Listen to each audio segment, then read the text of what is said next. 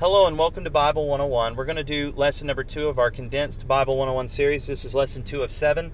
In the last lesson, we talked about how that the Bible is uh, split into two major sections: the Old Testament and the New Testament. Think of it in the fact of, of the Old Testament uh, talking about the law, and then the New Testament talking about grace. And for proof of that, you can go to the book of John. Let's flip to the book of John. That's in your New Testament. It's the fourth book in your New Testament. It comes right after the book of Luke, right before the book of Acts. If you need more time to find it, please feel free to pause the recording. John chapter 1 and verse number 17. For the law was given by Moses, but grace and truth came by Jesus Christ. It did not mean that we can just take and, and throw the Old Testament away. That's not what John was saying. However, Jesus fulfilled the Old Testament, he fulfilled the law. And so it's split into these two major sections. So we started looking through the book of Genesis and we talked about the creation account and we talked about the fall of mankind in the Garden of Eden, how that God put only one thing in front of that one tree that he told them not to eat of to protect them from eating of it, and that was His Word. And it's the same thing today. It, be, it behooves us to learn the Word of God, to know it by heart. And apparently, Eve was confused because she added a little command on and said, God said, Don't eat of it, and neither shall you touch it, lest you die. And some people have said that Adam uh, added that command on for her safety and her protection. That's possible, but I like to kind of focus on the fact that maybe she didn't know the Word of God very well, and the devil was able to trip her up and confuse her. That's why it's so important to study your Bible, to learn it. And so uh, when God came looking for them, rather than confessing their sin, because the Bible says if we confess our sin, He is faithful and just to forgive us our sin and to cleanse us from all unrighteousness. And in what you see is uh, that if we do not confess our sin, we cannot get forgiveness. That's First John 1 and 9 but it's all hinged on if. That that word if is a very important word. It's a big word. They did not confess. They passed the blame. And god uh, cursed the ground for the sake of adam he had worked by the, the sweat of his brow uh, he cursed eve and when she bore children she would bear them in pain then he cursed the serpent to where the serpent would crawl on his belly all the days of his life and in the middle of all of these curses, though, came this promise that one day the seed of the woman would crush the head of the serpent. He would bruise his heel, but it would crush the head of the serpent. This was a messianic prophecy. And then God told them that in the day they ate, that they would surely die. However, uh, God did not kill them physically that day. There was a substitute. He took coats of skins, which literally means animal skins, and clothe them. And so we need to remember this when we're studying this next story in the Bible. In the book of Genesis, chapter number four, it starts off this way And Adam knew Eve, his wife, and she conceived and bare Cain, and said, I have gotten a man from the Lord. The name Cain means acquisition. So she said, I have acquired. In other words, she's saying, I have acquired a man from the Lord. Now remember that God had already given the prophecy about uh, the fact that the the head of the serpent would be crushed by the seed of the woman. So you know that the devil sat up and paid attention to that. So he's going to seek to corrupt the seed of the woman.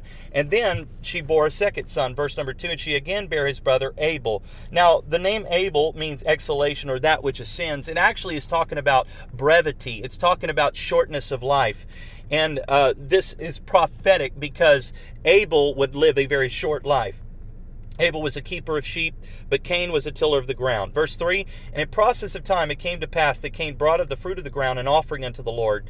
And Abel he also brought of the firstlings of his flock and of the fat thereof.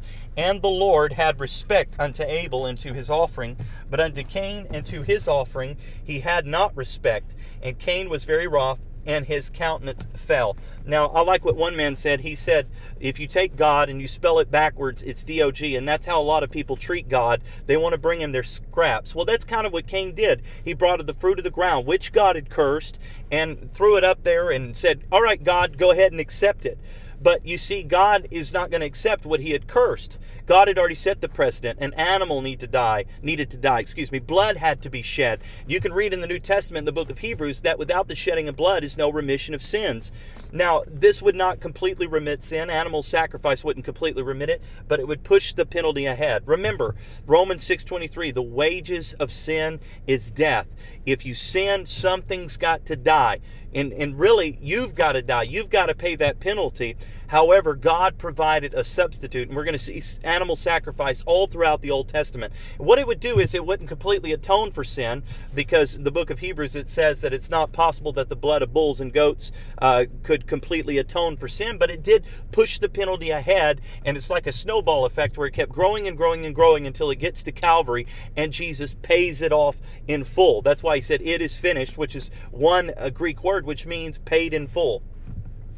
Okay, so uh, notice that they each brought a type of sacrifice. Abel brought of the firstlings of his flock, Cain brought of the fruit of the ground. Uh, Abel brought a blood sacrifice, which God had already set the precedent there. He paid attention to what God liked. However, Cain brought uh, of the fruit of the ground, that which God had cursed. And then, when God didn't accept it, Cain got mad. Now, that's kind of what we have in our society today, there's a lot of people that don't like to read the Bible because they feel that the Bible condemns them, or they don't like to go to church because they feel like church condemns them. Well, here's the thing about it you must understand it's kind of like the attitude of Cain. It goes back to his attitude. When God didn't accept his sacrifice, Cain got mad. And that's what so many people want. They want God accept my lifestyle as it is. And if you don't accept it, that makes me mad. And I don't have to follow you. I don't have to live for you. That attitude comes from Cain. And the Bible says Cain was of that wicked one. Well, that doesn't mean that he was born uh, literally a son of Satan. I've heard some people say that, but that doesn't necessarily mean that. But what it does mean is that Satan was a murderer from the beginning, and Cain was a son of that murderer. He was driven by the spirit of Satan to do what he did. It was the devil that drove him to commit murder. In verse 6, And the Lord said unto Cain, Why art thou wroth, and why is thy countenance fallen? If thou doest well, shalt thou not be accepted? And if thou doest not well, sin lieth at the door. Now, some people have pointed out that this could actually be talking about a sin offering lies at the door. God, in other words, made provision for Cain to overcome sin. That's why he went on to say, And unto thee shall be his desire, and thou shalt rule over him. Or that can be translated, you should rule over him. Cain, I'm giving you an opportunity to repent, to admit you were wrong, to go and offer the right type of sacrifice. And if you do this, you can rule over sin. But that's not what Cain did. God made provision. It's the same thing today. God has made provision for us to be reconciled with him. But so many people want to hold on to their sin. It's kind of like they, they want to hold on to their rags rather than accept God's riches because they don't like the requirements uh, for accepting God's riches. They don't want to have to pay the price for that. And so Cain didn't want to do the right type of sacrifice. Cain wanted to do what he wanted to do. He was hard headed, he was stubborn. Verse number 8 says, And Cain talked with Abel his brother, and it came to pass when they were in the field that Cain rose up against Abel his brother and slew him. Now, why did he do this? Because Abel's lifestyle condemned him. And so many times we see that in our society today that if you try to do what's right, if you try to live right, then other people are condemned by your lifestyle. And so rather than make themselves right before the Lord, they'll attack that which is righteous. Rather than listen to what the pastor has to say or the preacher has to say, they, they will feel condemned by what the preacher's saying, so they'll attack the pastor. We see that so much in our society today, but that is obviously the wrong response. And Cain was the first one, the first human that we read about that attacked that which condemned him. And so we see that's also driven by the spirit of the devil. And so this is what it says, verse number nine. The Lord said unto Cain, Where is Abel thy brother? Again, God asked a question. You're going to see that when God spoke in the beginning, he said, Adam, where art thou? He said, uh, How did you know you were naked? Did you eat from the fruit of the tree which I commanded you not to eat from? So God asks questions, not because he doesn't know the answer to them, but he wants us to do introspection. He wants us to think through our responses. God wants us to consider where we're at, where we're at. Well, notice in here, he says, Where is Abel thy brother? He's giving him an opportunity to confess. He's giving him that opportunity. But once again, just like his parents before him, Cain is not going to confess his sin. But he actually covered it up. He buried his brother. He slew him. And he said, I know not, am I my brother's keeper? And he said, talking about God, What hast thou done? Another question. The voice of thy brother's blood crieth unto me from the ground. Now remember, the ground had already been cursed because of Adam's sin. But watch this God's going to take that curse and he's going to intensify it. Verse number 11 And now art thou cursed from the earth, which hath opened her mouth to receive thy brother's blood from thy hand. When thou tillest the ground, it shall not henceforth yield unto thee her strength. A fugitive and a vagabond shalt thou be in the earth. Now remember, God cannot dwell with sin. When sin entered the picture, when it came into Adam and Eve's life, God had to throw them out of the garden because sin brings separation between us and God. Well, what we're seeing here is a furthering of curse because sin brings with it a curse, but also we see a furthering of that separation between God and man because notice it says, A fugitive and a vagabond shalt thou be in the earth. Cain understood what this meant. Watch, verse 13. And Cain said unto the Lord, My punishment is greater than I can bear. Behold, thou hast driven me out this day from the face of the earth, and from thy face shall I be hid. And I shall be a fugitive and a vagabond in the earth. And it shall come to pass that every one that findeth me shall slay me. And the Lord said unto him, Therefore, whosoever slayeth Cain, vengeance shall be taken on him sevenfold. And the Lord set a mark upon Cain, lest any finding him should kill him. And Cain went out from the presence of the Lord, and dwelt in the land of Nod on the east of Eden. The land of Nod literally means wandering. Notice it's just east of Eden. How terrible would it have been to be in Cain's shoes and have to dwell just east of the presence of the Lord, just east of where your parents once, once walked with God and had a relationship with God. But here's Cain. Forever he would walk out from the presence of the Lord. That's the same thing that can happen to you and to me if we ever sin against God and refuse to confess it and bury it under the earth and try to cover it up and never confess it. God gives us the opportunity to to confess. Remember, 1 John 1 and 9. If we confess our sins, he is faithful and just to forgive us our sins and to cleanse us from all unrighteousness. Just like he said to Cain, he made provision for us to make reconciliation with him through Jesus Christ. But if you reject that reconciliation, if you reject God's plan, if you reject to submit and to allow the blood of Jesus Christ to be applied to your life, you too will be in the same shoes as Cain. You'll be constantly east of Eden wondering what it must have been like in that garden, wondering what it must be like to be in the presence of God, but you're never going to be in His favor. You've got to submit to God's plan. You can't just say, Well, God, I think you ought to accept me just the way I am. He does love you just the way you are, but God doesn't want you to stay that way. He wants to change your life, He wants to make you a brand new creature in Christ Jesus. The Bible says, Therefore, if any man be in Christ, he is a new creation. And so God wants to make you a new creation. He doesn't want to just take you and save you like you are. He wants to save you from your sin. That's what it says. He shall save his people from their sins. That's in the book of Matthew, chapter 1. And so, what we're going to see is that Cain uh, intensified the sin that his parents had committed. And rather than pass the blame, he actually tried to bury his sin under the earth. And then when God punished him, he said, God, you're being too cruel. You're being too hard. And so many people want to uh, accuse God, and they, they want to say, "Well, God, what about the death in the earth? What about uh, what about the cruelty in the earth? What about this and that? Why don't you intervene? And why don't you bring justice?" Well, it's our sin that brought all of this cruelty into the earth. It's our sin that brought sickness into the earth, that brought pain, that brought suffering.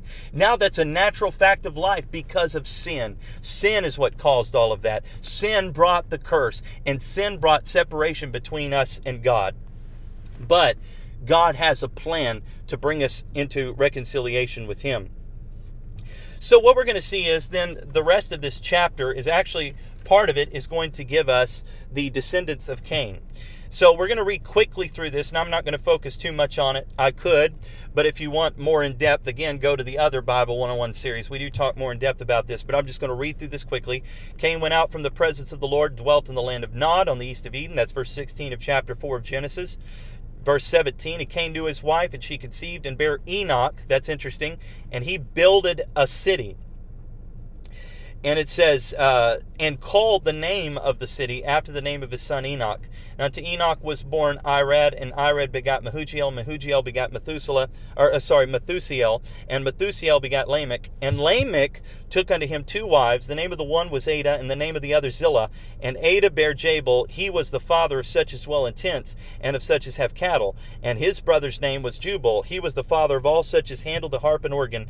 And Zillah, she also bare Tubal Cain, an instructor of every artificer in brass and iron. And the sister of Tubal Cain was Naamah. And Lamech said unto his wives, Adah and Zillah, hear my voice. You wives of Lamech, hearken unto my speech. For I have slain a man to my wounding, and a young man to my hurting. If Cain shall be avenged sevenfold, truly Lamech seventy and sevenfold. Now, this shows that the line of Cain became worse and worse because here's Lamech, just a few generations removed from Cain. And now we see he didn't just kill one man. Notice what it says here. He killed two. He says, For I have slain, verse 23, I have slain a man to my wounding and a young man to my hurt. Okay, so what happened is he killed two men. Cain killed one, Lamech killed two, and then notice the skewed perspective here. Remember, God set a mark upon Cain, but that mark was really a curse. And he says, If Cain shall be avenged sevenfold, truly Lamech seventy and sevenfold, meaning he viewed the curse of God as a blessing. Wow. So that tells us that the line of Cain grew worse and worse. However, on the other hand, verse 25, remember Abel was killed, and Adam knew his wife again, and she bare a son, and called his name Seth. The name Seth means appointed. It actually also means substitute. For God said she hath appointed me another seed, talking about a substitute, instead of Abel, whom Cain slew. Remember, Abel was the righteous one.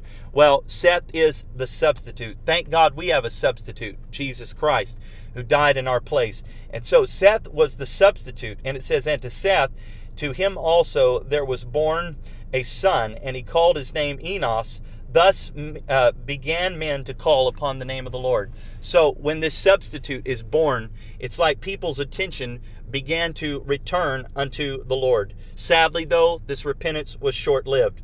In chapter 5 of Genesis, and I'm not going to take too much time here, but it gives us the family line of Seth. So we see here we have two separate lines. We've got the line of Cain, which is becoming more and more wicked, and then we've got the line of Seth. And we're going to find out while not everybody in Seth's line was righteous, there were righteous people within Seth's line. Okay, and we're going to go to verse number 16. And Seth lived in 105 years and begot Enos. And Seth lived after he begot Enos 807 years and begot sons and daughters. And all the days of Seth were 912 years, and he died. And Enos lived 90 years and begot Cainan, And Enos lived after he begot Cainan 815 years and begot sons and daughters. And so we're going to read live, begot, died, live, begot, died, live, begot, died. You're going to see that over and over and over again. However, I want to skip down because in the midst of all of this monotony, we're going to see something very, very important. Chapter 5, and verse number 21. And Enoch lived 60 and 5 years and begat Methuselah.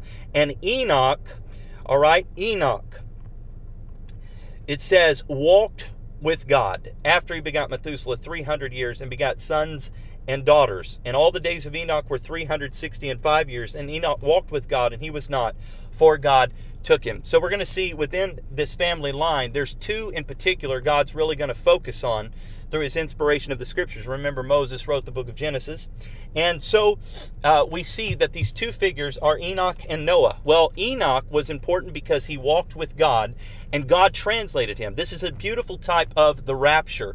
When, if we just walk with God in the midst of a wicked world, no matter how wicked the world gets, one of these days God's going to snatch his bride out of this world. Thank God for that.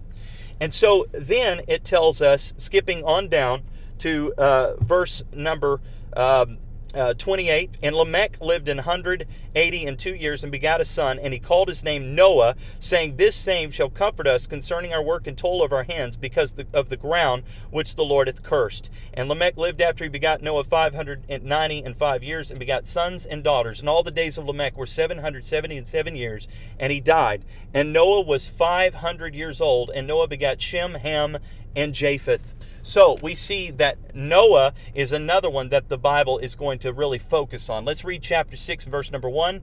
And it came to pass when men began to multiply on the face of the earth, and daughters were born unto them, that the sons of God saw the daughters of men, that they were fair, and they took them wives of all which they choose. I understand there's differing opinions here. Let me give you my opinion.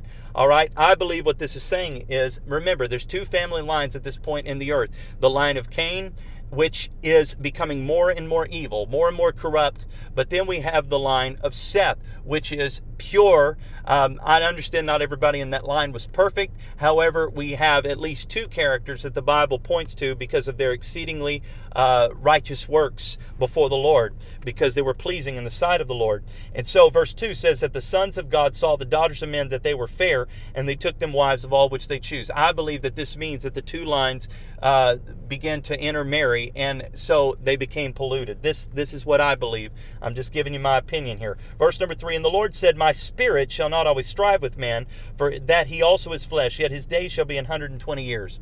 Now, what some people believe is that that meant from this point uh, to the flood would be 120 years. So God gave a space for repentance. And it says here, verse number four, and there were giants in the earth in those days, and also that after the, when the sons of God came in unto the daughters of men, they bare children to them. The same became mighty men, which were of uh, old men of renown.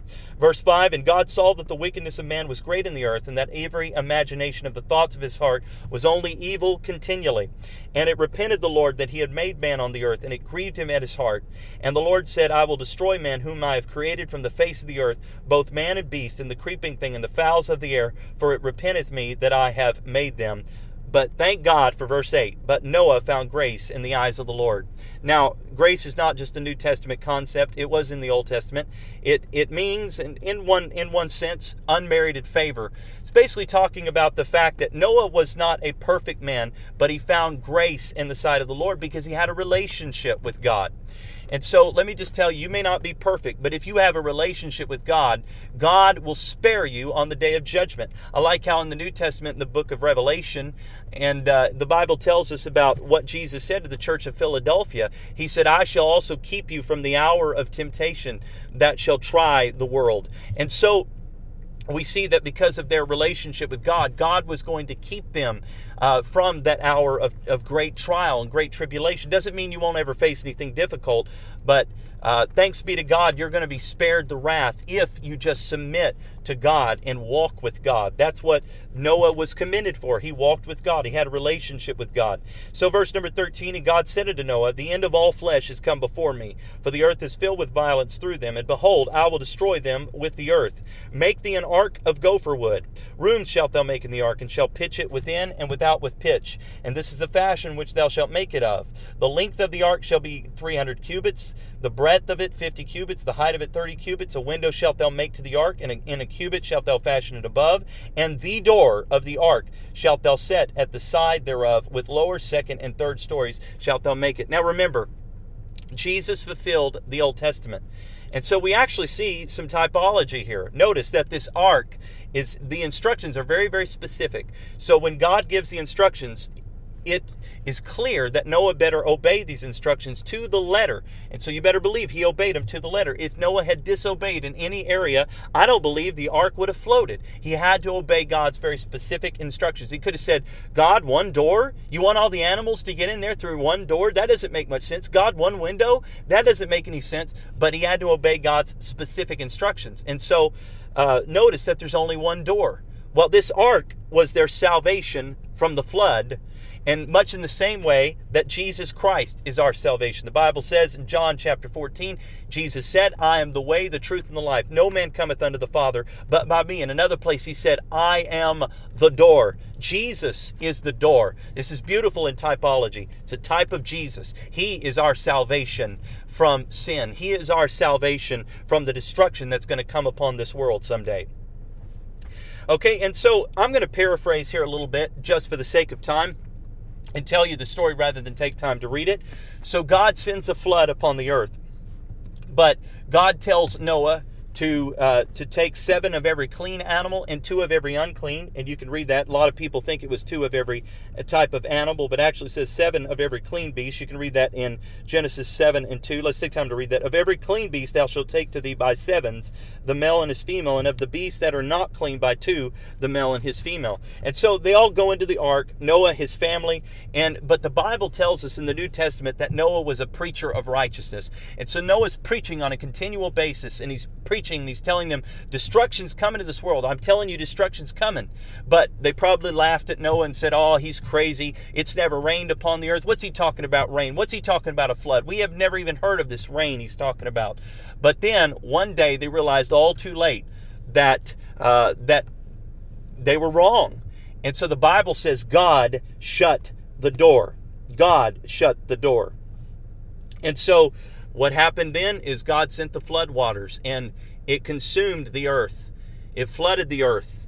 And uh, there's actually there's scientific proof of this even today. Uh, and I'm not going to take time to get into that, but I do recommend some books by Henry Morris, uh, one of which talks about the flood. It's it's uh, it's it's a good thing to read things like that, so you can know that the Bible is backed up by science. They're not in contest one with another. Science done right will actually prove the Bible text. Uh, but then we, we see that uh, the floodwaters come and it kills every man and every beast. The only thing spared is that which is in the ark. And so finally, the ark comes to rest uh, upon Mount Ararat. And we read that the, the flood stops. Noah sends out a, a, a dove. And finally, and I'm, I'm, making a long story short, and of course, there's a couple times he, he sends a bird out, but then finally, uh, it comes back uh, with a leaf in its beak. And then finally it does uh, not return, and he understands that the floodwaters uh, have rescinded from the earth. And so, uh, what we see is that um, after this, Noah gets off the ark and he offers uh, the clean beast for a sacrifice unto God. And God makes a covenant and he says, I'm going to give the rainbow as a sign of my covenant that I will never again flood the entire earth for the sake of man. And so God uh, God made a covenant with us. And every time you see that rainbow in the sky after it rains, just know that that's God's reminder that He's never again going to flood the entire earth uh, for the sake of man. But sadly, the wickedness just continued. And just because God sent a flood did not mean that the wickedness would not continue. Uh, Noah drinks, he gets drunk, he lies naked in his tent. Uh, one of his sons by the name of Ham comes and looks upon his nakedness, makes fun of it. The other two sons walk backward, they cover his body. Remember, it's Shem, Ham, and Japheth. Well, Ham would uh, would be cursed by Noah because of this, and so we're going to see that after this, wickedness just continues once again, and uh, remember, God's plan was for them to be fruitful and to multiply and to fill the earth.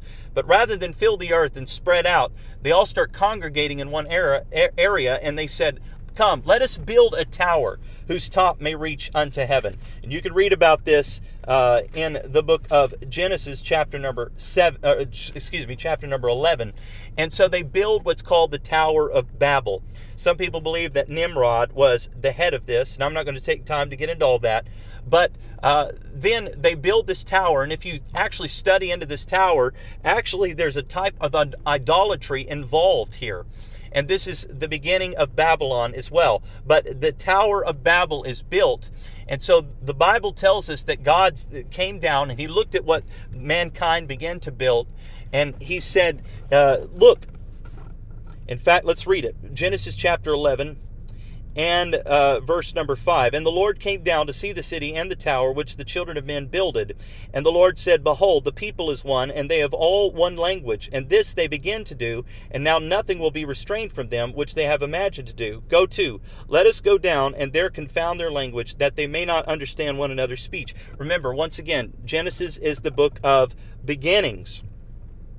So the Lord scattered them abroad from thence upon the face of all the earth, and they left off to build the city. Therefore is the name of it called Babel, because the Lord did there confound the language of all the earth, and from thence did the Lord scatter them abroad upon the face of the earth.